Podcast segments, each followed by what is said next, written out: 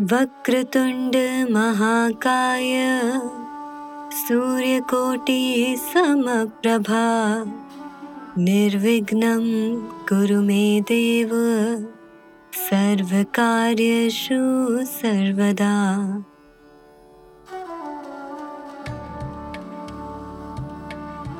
अर्थात घुमावदार सूंड वाले, विशाल शरीर काय, करोड़ों सूर्य के समान महान प्रतिभाशाली, मेरे प्रभु, हमेशा मेरे सारे कार्य बिना विघ्न के पूरे करें। भारत में सभी त्योहार बड़े धूमधाम से मनाए जाते हैं। उसमें से एक है गणेश चतुर्थी। ये त्योहार भगवान गणेश के जन्मदिन का प्रतीक है, जो ज्ञान, बुद्धि, समृद्धि और सौभाग्य के दाता हैं। इस दिन को विनायक चतुर्थी के नाम से भी जाना जाता है। तो ये कहानी कुछ इस तरह शुरू होती है कि भगवान गणेश, देवी पार्वती और भगवान शिव के पुत्र हैं, जिनको देवी पार्वती ने भगवान शिव की अनुपस्थिति में बनाया था। एक दिन पार्वती माता स्नान करने के लिए गई, लेकिन वहाँ पर कोई भी रक्षक नहीं था। इसलिए उन्होंने चंदन के लेप से एक लड़के को अवतार दिया और उसका नाम रखा गणेश। माता पार्वती ने गणेश को आदेश दिया कि उनकी अनुमति के बिना किसी को भी घर के अंदर न आने दिया जाए। जब शिवजी वापस लौटे तो उन्होंने देखा कि द्वार पर एक बालक खड़ा है। जब वे अंदर जाने लगे तो उस बालक ने उन्हें रोक लिया और नहीं जाने दिया।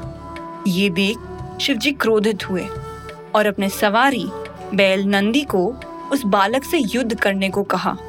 पर युद्ध में उस छोटे बालक ने नंदी को हरा दिया।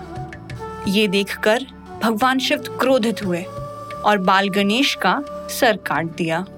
जब माता पार्वती वापस लौटी तो वह बहुत दुखी हुई और ज़ोर ज़ोर से रोने लगी।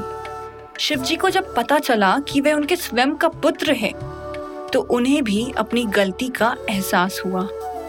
शिवजी ने पार्वती को बहुत समझाने की कोशिश की, पर वह नहीं मानी। और गणेश का नाम लेते लेते और दुखित होने लगी।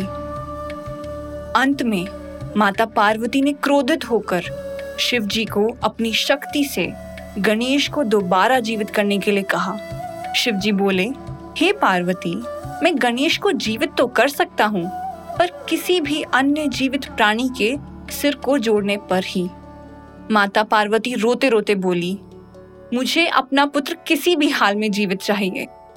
ये सुनते ही शिवजी ने नंदी को आदेश दिया, जाओ नंदी, इस संसार में जिस किसी जीवित बच्चे की माँ अपने बच्चे से पीठ करे हुए हो तो उसका सर तुम काट लाना। जब नंदी सर खोज रहे थे तो सबसे पहले उन्हें एक हाथी दिख और उसकी माँ उससे पीठ करे हुए दिखी तो वह उसका सर काट कर ले आए। भगवान शिव ने उस सिर को गणेश के शरीर से जोड़ दिया और गणेश को जीवन दान दे दिया। शिव जी ने इसलिए गणेश जी का नाम गणपति रखा और सभी देवी देवताओं ने उन्हें वरदान दिया कि इस दुनिया में जो भी कोई नया कार्य करेगा, पहले जय श्री गणेश को याद करेगा। तो इसी तरह गणेश के जन्मदिन पर हम गणेश चतुर्थी मनाते हैं।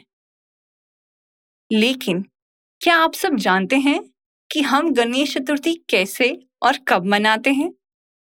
असल में गणेश चतुर्थी भाद्रपाद माह शुक्ल पक्ष की चतुर्थी में मनाई जाती है, जो आमतौर पर अगस्त और सितंबर के बीच आती है। ये त्योहार बहुत उत्साह के साथ मनाया जाता है। गणेश चतुर्थी के दिन लोग अपने घर में भगवान गणेश की मूर्ति लाते हैं और दस दिन तक पूजा करते हैं। और वे ग्यारहवें दिन बड़ी धूमधाम से गणेश जी की मूर्ति का विसर्जन करते हैं। जब तक गणेश जी की मूर्ति की स्थापना रहती है, तब तक रोज उन्हें स्वादिष्ट व्यंजनों का भोग लगाया जाता है तथा रोज धार्मिक मंत्र का उच्चारण करके उनकी पूजा अर्चना की जाती है।